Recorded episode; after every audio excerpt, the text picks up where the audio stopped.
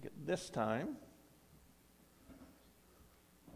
young ones will be dismissed for junior church, unless you want to stay down. It's entirely up to you. I'll give you a Bible.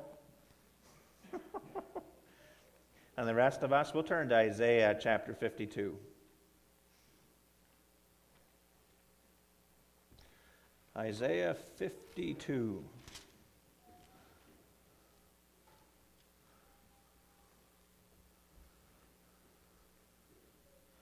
If you guys still have your bulletins, just open to the front page of the bulletin. I was just thinking of a in, intro for this. And I'm trying to think of a, a verse that's really been on my heart for the last little bit. You'll notice in that circle in the bulletin, I got 1 Corinthians chapter 2, verse 2. Right? And kind of with that title um, for this morning, just that do you, do you have religion or do you have reverence for Christ. Right, and here you have Paul there in verse 2. It says, For I determined not to know anything among you except Jesus Christ and Him crucified. All right, and last week and then this week, I mean, it's really heavy on my heart just to continue to present who Christ is.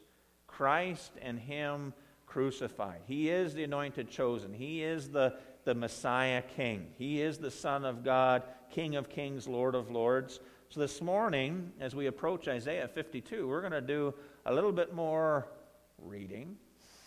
Okay, I'm just going to keep showing you Christ. I'm going to keep pointing to this board, and hopefully there things find their place. But I'm showing you Christ. Right? And Isaiah is seeing the same thing in 710 BC right, of, of the coming Son of Man, the, the, the return of the King, the judgment that's coming. But then he sees his King on the cross. Right? He sees his king marred beyond any other man. Right? And he's processing that. And quite often we, we stop at the crucifixion of Jesus, especially in Isaiah 53. Right? Uh, and, and we stop there and we don't realize that God's resurrection of his son is there and the, the, the future program, I mean, the, everything points to the cross, but that's not where it stops, is it? The gospel continues. And that's the thing there with a the timeline. It helps us understand that. So I better pray before I get all wound up. And uh, I just, I just want to read and keep presenting Christ. And that would be just what the notes are here um, for us. So, dear Heavenly Father, Lord, as we read Scripture this morning, Lord, I thank you that we can understand it.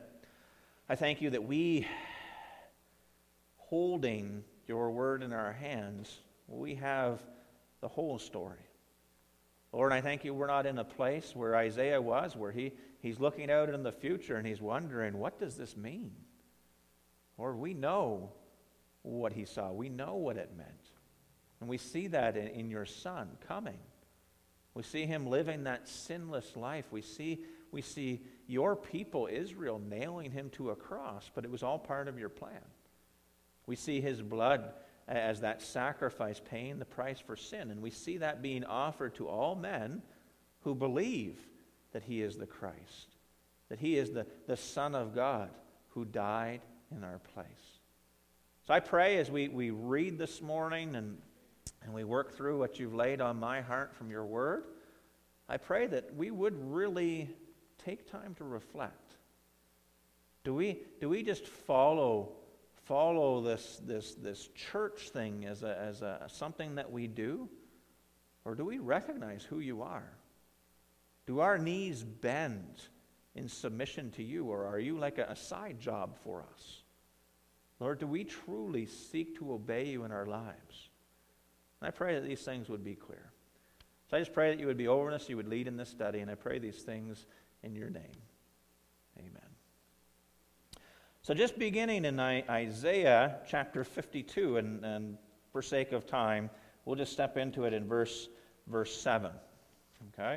And we'll recognize that just as we read earlier in our service about the second coming of Christ, the second coming of the King, I mean, he dies, he's seen by, by witnesses, right? They, they watch him ascend. Uh, we remember Pentecost, okay, where the Holy Spirit comes. And then we have the church age. Us as born again believers, those who have placed their faith in Christ, are anticipating what next?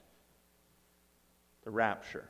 Right? Our king is going to rapture, all right, and then we're into seven years of wrath and tribulation before his second coming.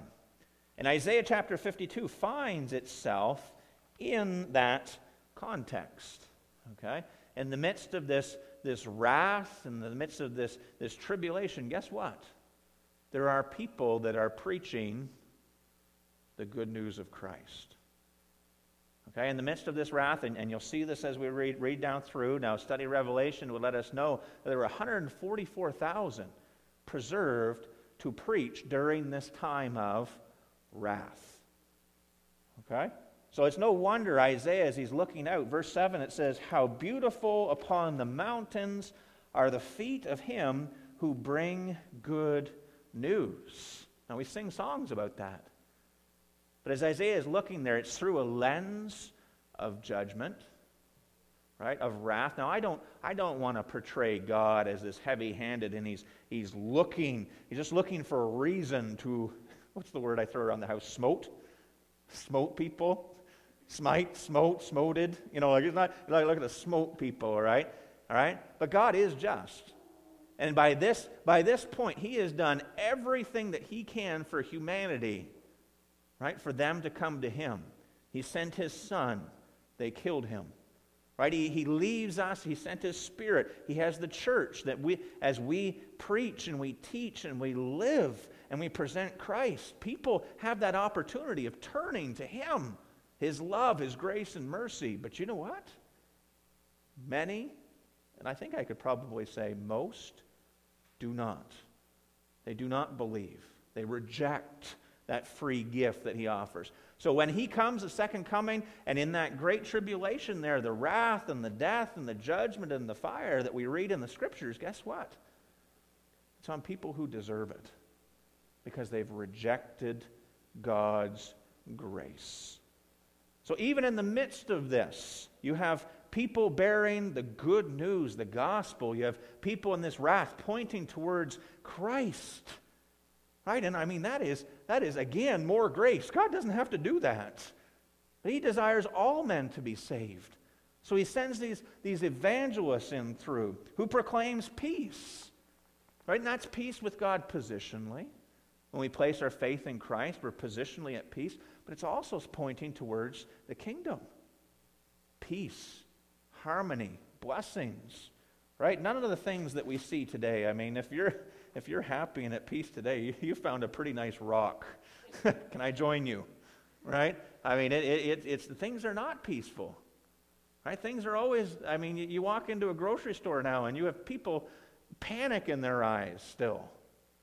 You know, you have broken home situations. You've got addictions in families. You, I mean, the list goes on and on. But in the midst of this judgment, they're proclaiming peace, who brings glad tidings of good things, who proclaims salvation. In the midst of judgment, they're proclaiming deliverance from what, what, what's being taking place.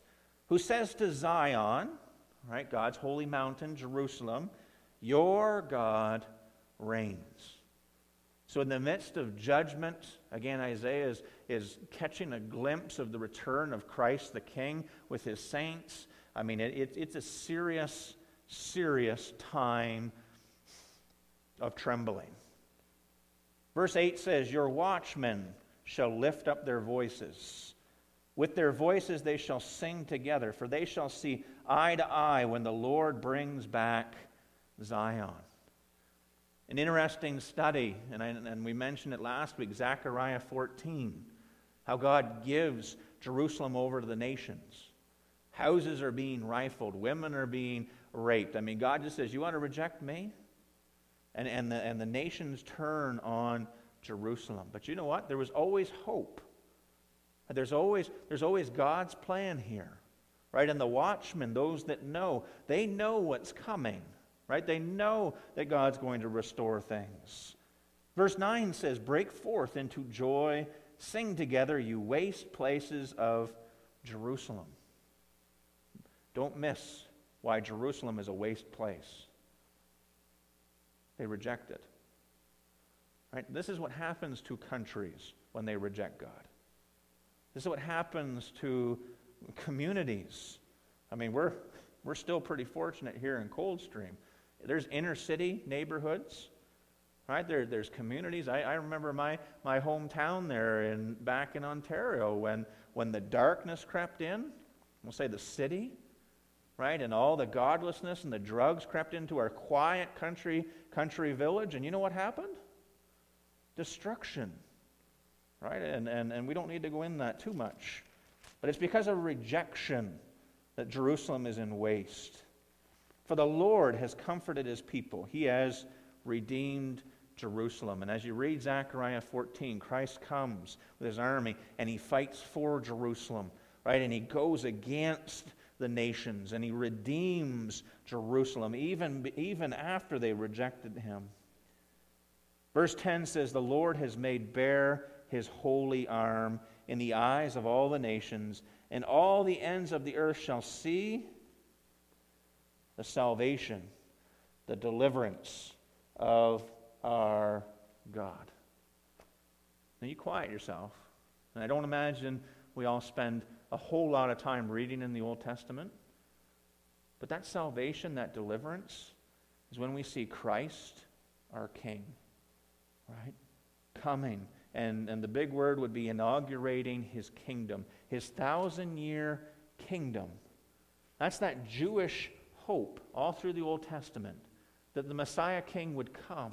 The Messiah, the Messianic kingdom would come in that time of blessing and peace and harmony right? And, and Isaiah is going to get a glimpse of that, but then he's going to recognize here that something has to happen first before Christ takes his throne.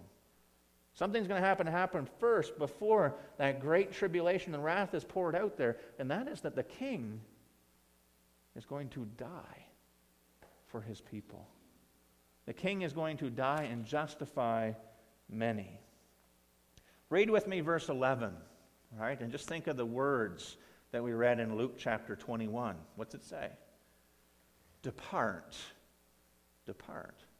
Isaiah saw the same thing that Jesus is teaching from. When he comes back, this is your Revelation 19, and we'll read it. When he comes back, it's not going to be with warm and fuzzies. Right? When he comes back, it's going to be in wrath and judgment. And with my Acts class, I say with blood and death and more blood right? Because they rejected the king, they rejected the lamb who was slain, they rejected what God provided. And he says, Depart, depart, go out from there, touch no unclean thing, go out from the midst of her, of Jerusalem, be clean, you who bear vessels of the Lord. For you shall not go out with haste nor by flight, for the Lord will go before you. Right? We understand from other studies there that they're fleeing to Petra, probably. Right? They're, they're, they're fleeing ahead of, of the, the coming, the return of the king when, when all those signs are being unfolded. And the God of Israel will be your rear guard. My Bible has a star beside verse 13, letting me know that the next part is speaking to Christ, the King. Okay, it's a messianic. And it says, Behold, my servant shall deal prudently or wisely. Now, before we read any further, okay, I really want us to grasp who Jesus Christ is here. Because the next part, Isaiah is seeing my servant, God's servant, God's king. All right, and this is his return. We're going to see that they begin realizing who it is and, and what they had done. But in order to grasp that, we need to read in Revelation 19. So turn with me, and I think with your notes there, I got it down there. Um, Revelation chapter 19, verse 11 to 21. And this takes, takes us from, please don't misunderstand me here, merely the cross, okay? This takes our picture of Jesus and expands it. And for, for me as a young man, I mean, I remember growing up singing the songs I know, and my answer was always Jesus, Father, Holy Spirit, or Bible. And I used to get, you know, one of them was right. But when we expand our, our understanding of who the Christ is and who the Christ is that was crucified, the intended outcome is that our knees will bend. We'll understand that we'll all stand before Christ one day, the King, and answer. And unfortunately, many will reject. And, and that's what this second coming is. And this is what Isaiah is seeing.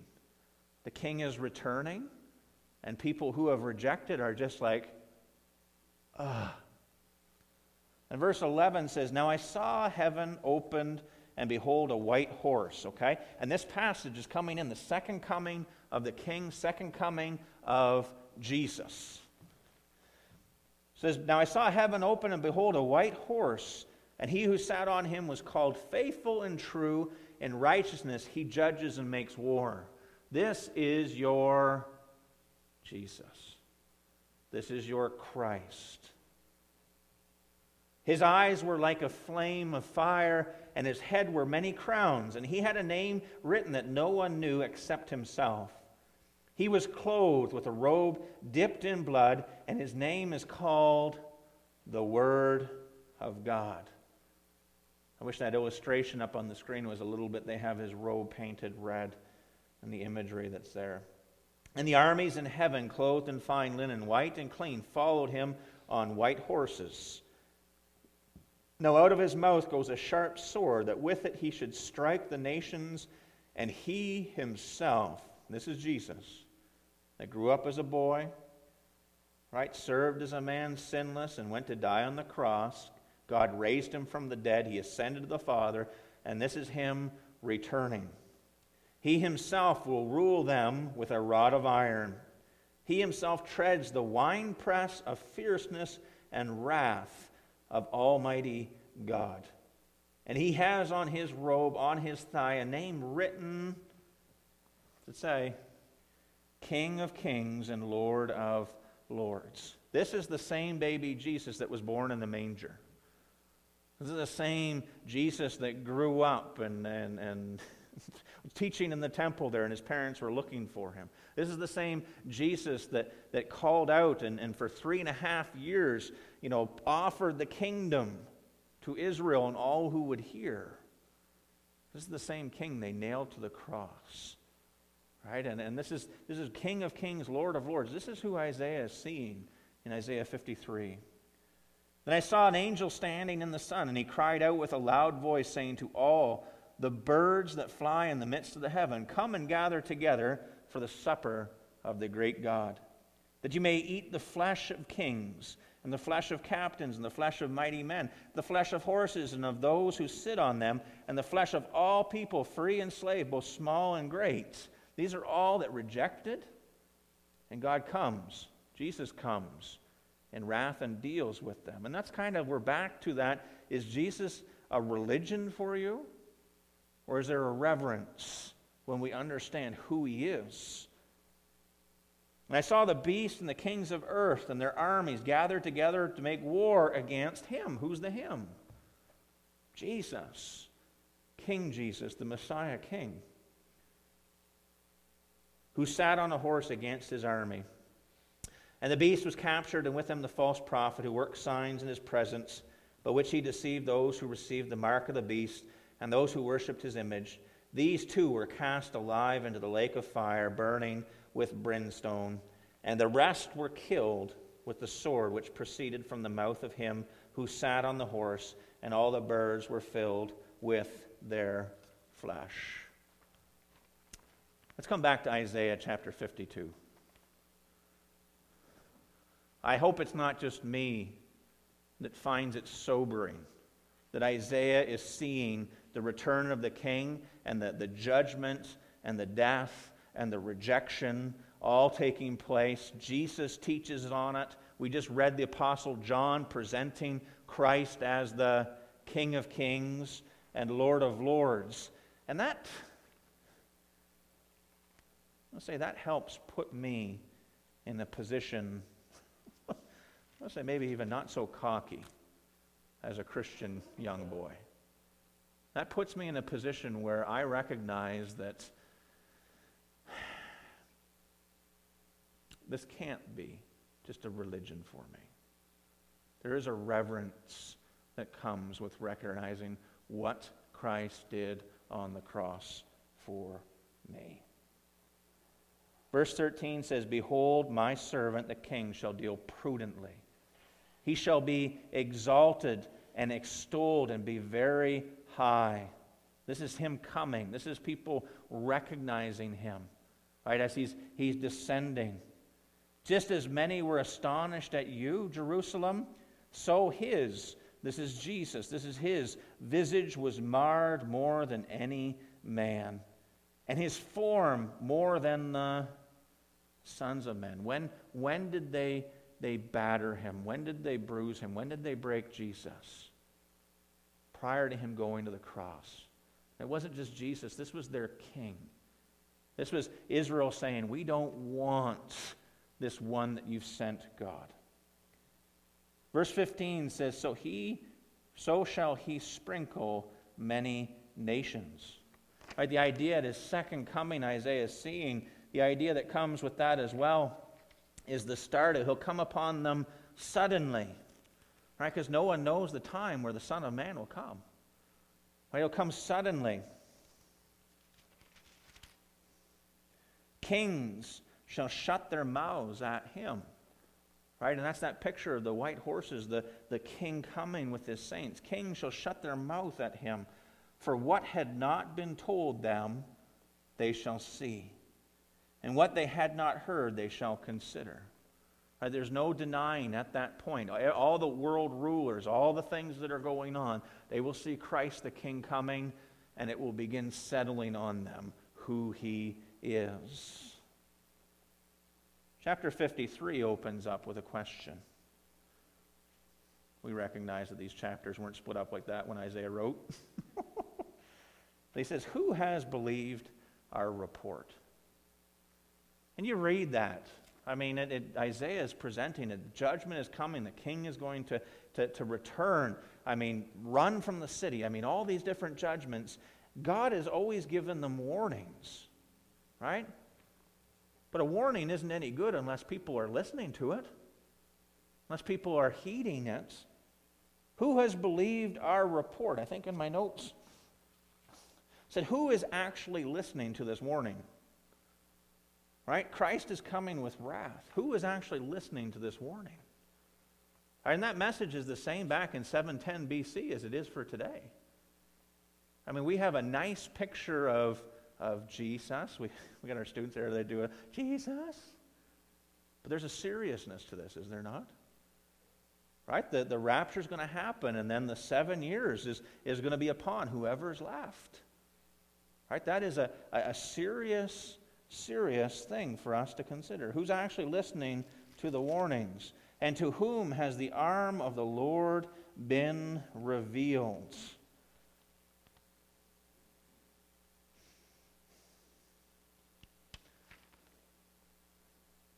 Verse 2 allows us just a glimpse into, again, back 710 BC. They're recognizing their king is going to come, be born, grow up. There's other verses in, in Isaiah, in the book of Isaiah, which talks about God grooming Jesus the King, okay, about teaching him. Verse 2 says, for he shall grow up before him as a tender plant. Right, this is the king. This is King Jesus growing up before God as a tender plant. Right? That, that beautiful communion between Father and, and, and Son. Right? His humanity growing up. Him as a tender plant and as a root out of dry ground.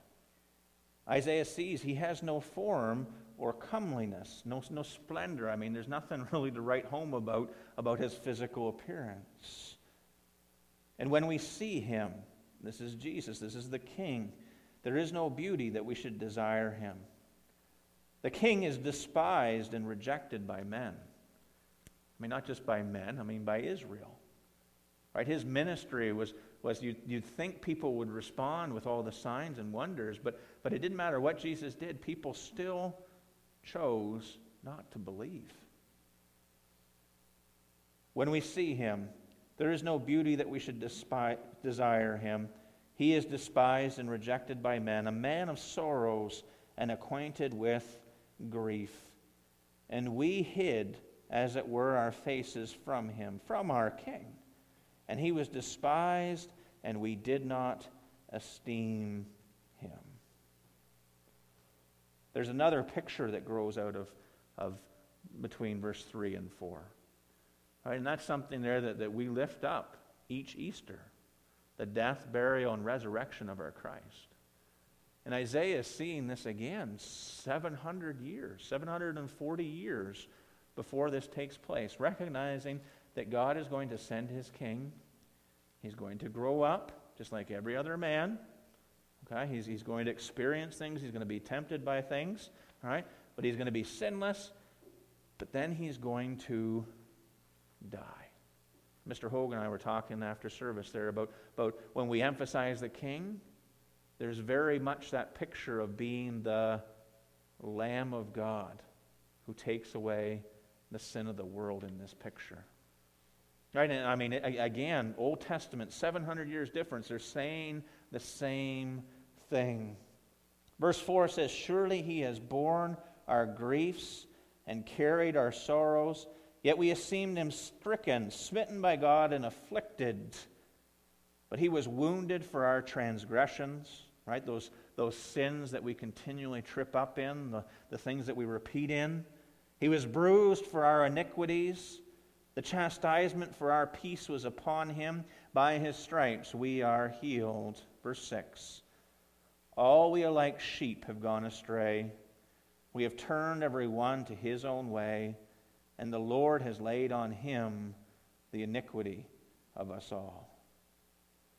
He was oppressed and he was afflicted, and yet he opened not his mouth. And if you take the time to read through Mark chapter 14 and 15, you will read this narrative played out. He was led as a lamb to the slaughter, as a sheep before its shearer is silent, so he opened not his mouth.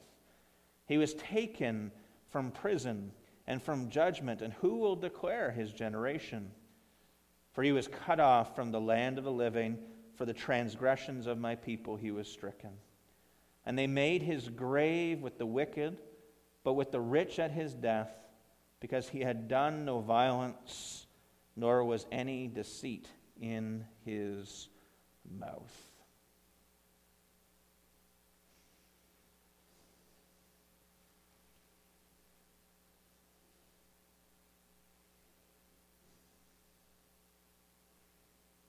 Does the story end there? No. Praise the Lord, it doesn't.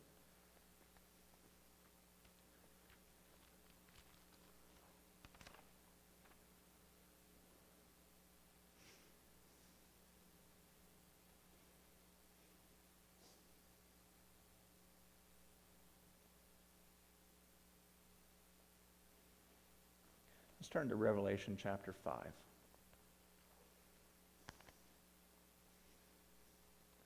Part of me is considering not going here.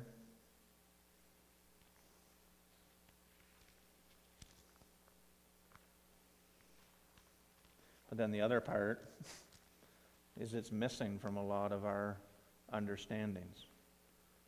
Because we stop at the cross and we say, Thank you for paying for the sin.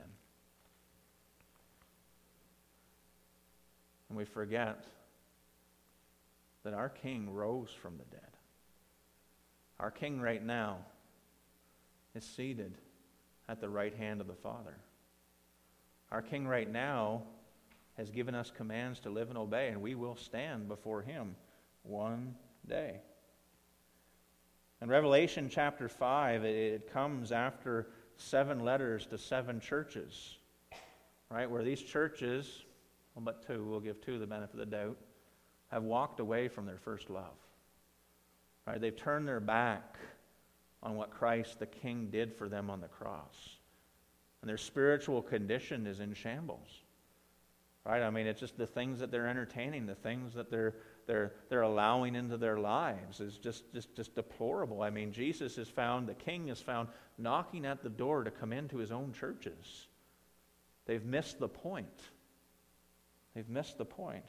And in Revelation chapter 5, again, we find ourselves King removes his church. And guess what? It's time for that judgment and wrath. It's time for that seven years of tribulation.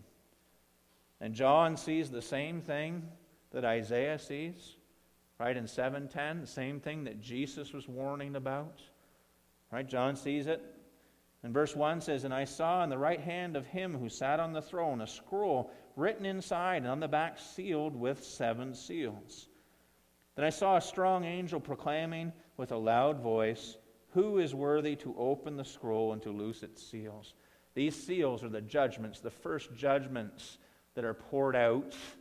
And you're going to see who it is that's pouring out these judgments. And no one in heaven or on earth or under the earth was able to open the scroll or to look at it. So I, the Apostle John, wept much because no one was found worthy to open and read the scroll or to look at it.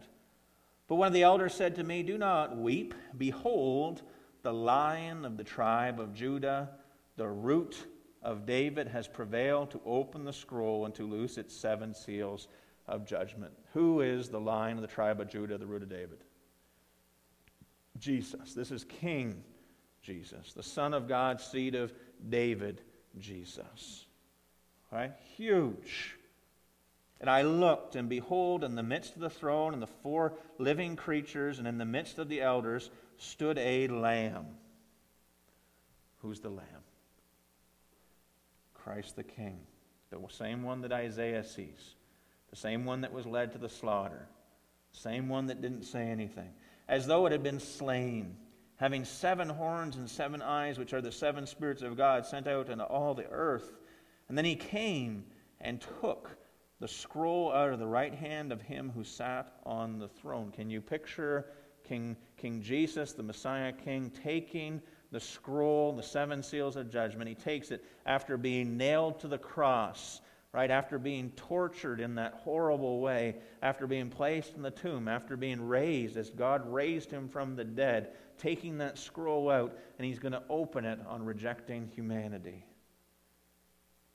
Now, when he had taken the scroll, the four living creatures and 24 elders fell down before the Lamb, each having a harp and golden bowls and full of incense, which are the prayers of the saints. And they sang a new song, saying, You, Christ, this is Jesus Christ, whom they crucified.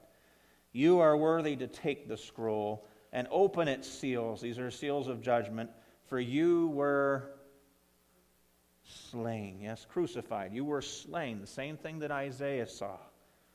You were slain and have redeemed us, bought us, ransomed us to God by your blood, out of every tribe and every tongue and every people and nation, and have made us kings and priests to God, our God, and we shall reign on the earth. And then I looked and I heard the voice of many angels around the throne, the living creatures and the elders, and the numbers of them was 10,000 times 10,000 and thousands of thousands, saying in a loud voice, Worthy is the Lamb who was slain. Isaiah 710 BC sees a king, sees the return of the king, and then he sees the Lamb, sees the Messiah king slain.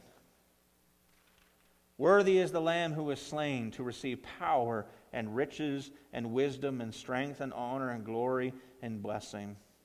Every creature which is in heaven and on earth and under the earth, such as in the sea, and all that are in them, I heard saying, Blessing and honor and glory and power be to him who sits on the throne and to the Lamb, the King, the Lamb who was slain, to the Lamb forever and ever. And the four living creatures said, Amen. And the 24 elders fell down and worshiped him who lives forever and ever. Again, connection. And all I'm trying to do, I mean, this is not a religion. This is a reverence that we're to have for the King, for the Lamb who died in my place. That King is the same King that's supposed to be running this church, ruling over this church. He's to be priority in my life when I understand the bigger picture of who it is. This isn't a side job. This isn't something that I do on Sundays to keep my, my neighbors happy. Okay? This is about Christ being king over my life, and I know what he did for me on the cross, and I, I believe it, and I commit myself fully to it. Why? Because all things point to the cross. But there's a program after the cross. Right? So let's go back to Isaiah 53 and we'll just finish it out.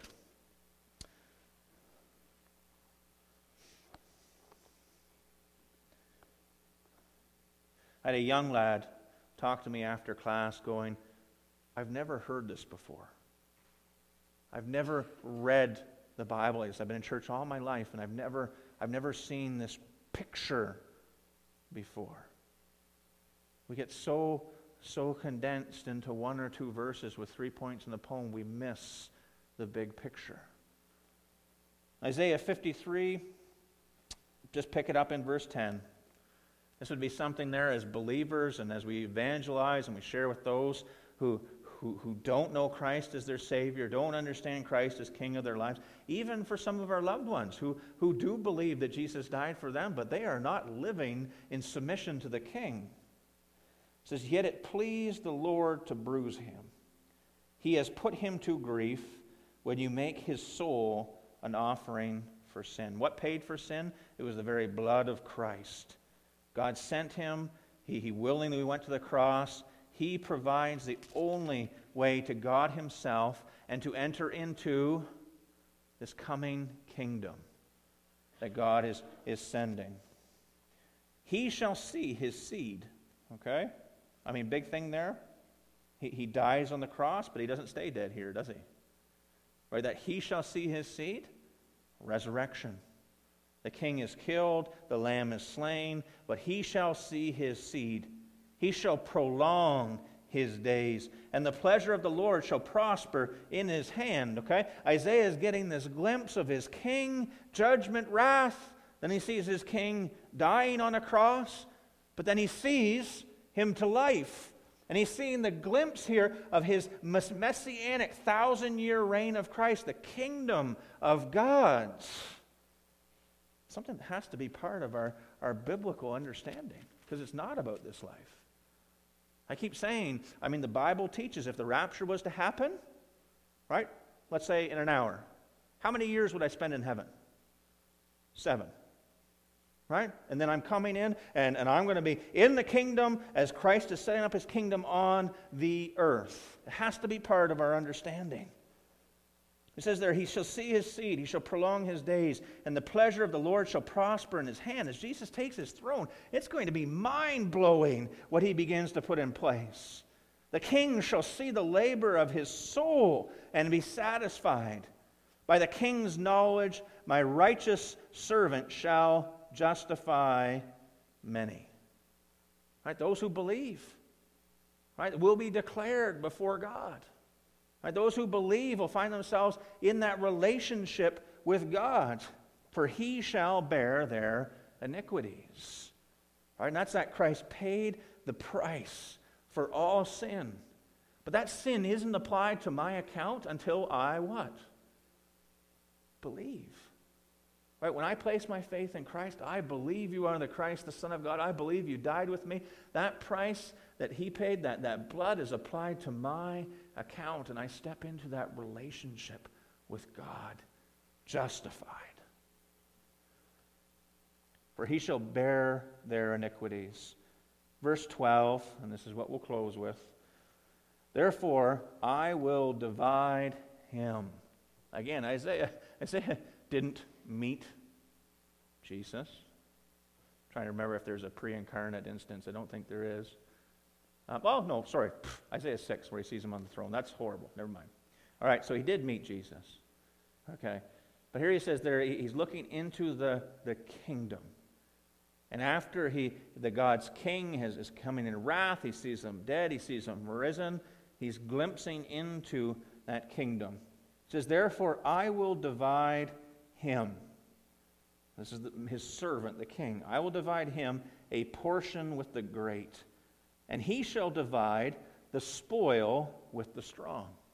Right? Those that are justified, those that do believe, those that are in relationship with the Father. And, and I mean, it, we could spend weeks studying this.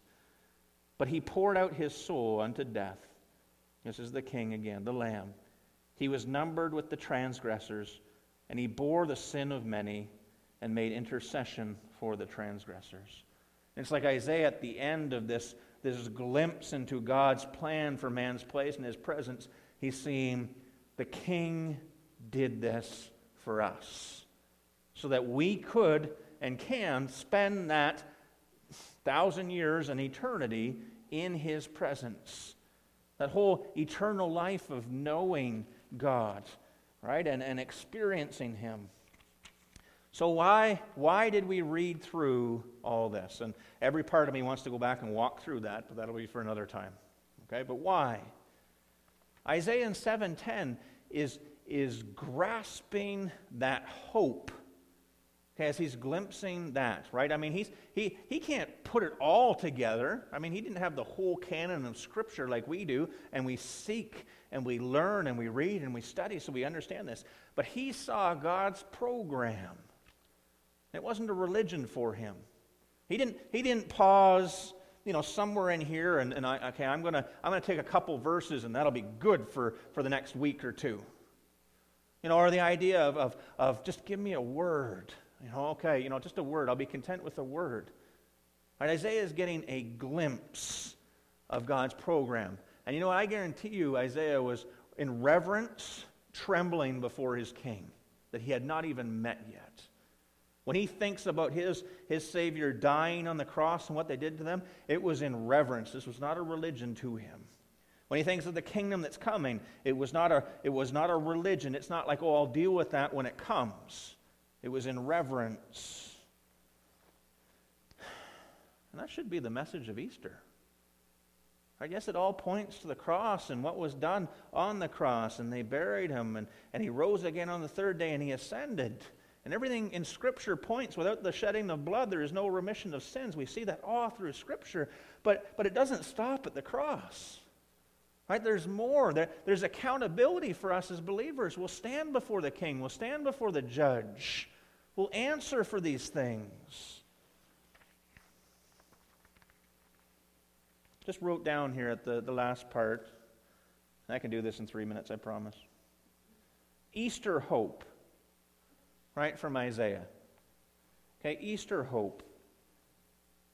First, I wrote down that God provided the way into his kingdom. This isn't just about having a relationship. And I say just merely, I'm not trying to disrespectfully say anything here, but when you read your Bibles, you understand the, the, the, the, the story God's plan for your life. It, eh, for us, it starts when we place our faith at Christ, in Christ there at the cross, but then there's a whole program for us. There's a whole eternity that begins with the now and, and, and extends into the then. So, our Easter hope, God provided a way into his kingdom by sending his son, his king, right, who gave his life in my place, right, as the lamb, that perfect sacrifice. My king stepped in my place as the lamb. He was tortured, he was battered. They nailed him to a cross. He shed his blood and paid the price for my sin so I can step into that relationship and enter into his kingdom. The Easter hope consists of the, sorry, I got ahead of myself, the shedding of his blood for my sin. He took my place in the grave. Right? He took my place. I mean, he, he, he that should have been me. The Easter hope is that I can become his subject, his son or daughter by faith. Something there that, that keeps being brought up is, is when I place my faith in Christ and I come in and I, I, I, I say, Lord Jesus, help me live as your disciple, help me live in obedience as your subject. He offers me all those spiritual blessings in heavenly places. He offers to help me. He offers to, to lead me. He offers to protect me, but it's, it's through that obedience. I think we'll just close with this. He paid it all. We get that from Isaiah 53, don't we? He paid it all. We know the kingdom is coming. And you know what? all people will make a decision one way or another. Right? I mean, it's not, it's not, it's not negotiable, it's not optional. One way or another, people make a decision. It's either hearing the gospel now, recognizing that we're sinners, recognizing that, that Jesus is the King, He is the Christ, and He died, or it's waiting until the church is raptured and realizing that, you know what? All this stuff and gathering and teaching and outreach wasn't a load of hooey. Right? There was something behind it. And I think you know, I had one young gentleman in this week just randomly going, I don't think I'm going to go with the rapture. I think I'm going to be left behind and see the judgment. He was listening to some YouTube. Right? There's that thought of being left behind. And people will grab Bibles and they will start reading their scriptures frantically because in that time of judgment, there's that, let's say, be terrified. Right? Jesus taught on that. There will, be, there will be times of great fear. And if they make it that far, when they see Christ returning, right, the Lamb who was slain, a decision will be made one way or another. So, my intent again is this a religion or is this reverence? What's behind our evangelism? What's behind our conversations with family? There's a serious tone when we talk about Jesus, isn't there? And that's just from reading Scripture. Let's pray.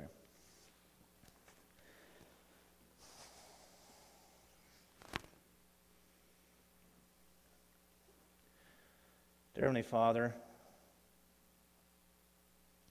Lord, this is this is a big, sobering, sobering picture. Lord, when I think of how casual, Lord, I've been in my own life, or I think of my time away from you, my time of, of just disregard for who you are. Lord, I always believed in you. Lord, I knew what Easter was about. But Lord, it didn't seem to mean anything to me. And I pray that, Lord, just through reading Scripture, and I pray that, that my words this morning would, would fade out into the background, and Lord, we would be left with just that picture of who you are. Lord, it's not hard to understand.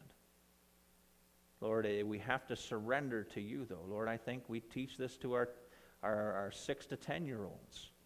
Lord, our, our unchurched teens understand that they will answer to you one day. And I pray that you would stir in our hearts to, to see, see the big picture that Isaiah puts on, on four pages of my Bible. That there would be a desire in our hearts to, to grapple with that. And Lord, that that would stir us in our evangelism. That would stir us in our conversations. That would stir us as we confront people that are not living in obedience to you, that they will answer and give account to you, their King. And Lord, I pray uh, from the, the deepest parts of my heart that you, you have been glorified this morning. Lord, I pray, just as Paul in 1 Corinthians, Lord, I pray that people would understand that you are the anointed chosen one. You are the king. You are the one that God sent. And Lord, that that you died in our place. I pray that that would settle in our hearts. And Lord, that we would leave here very reflective and just meditating on the things that we've read. And I pray these things in your name.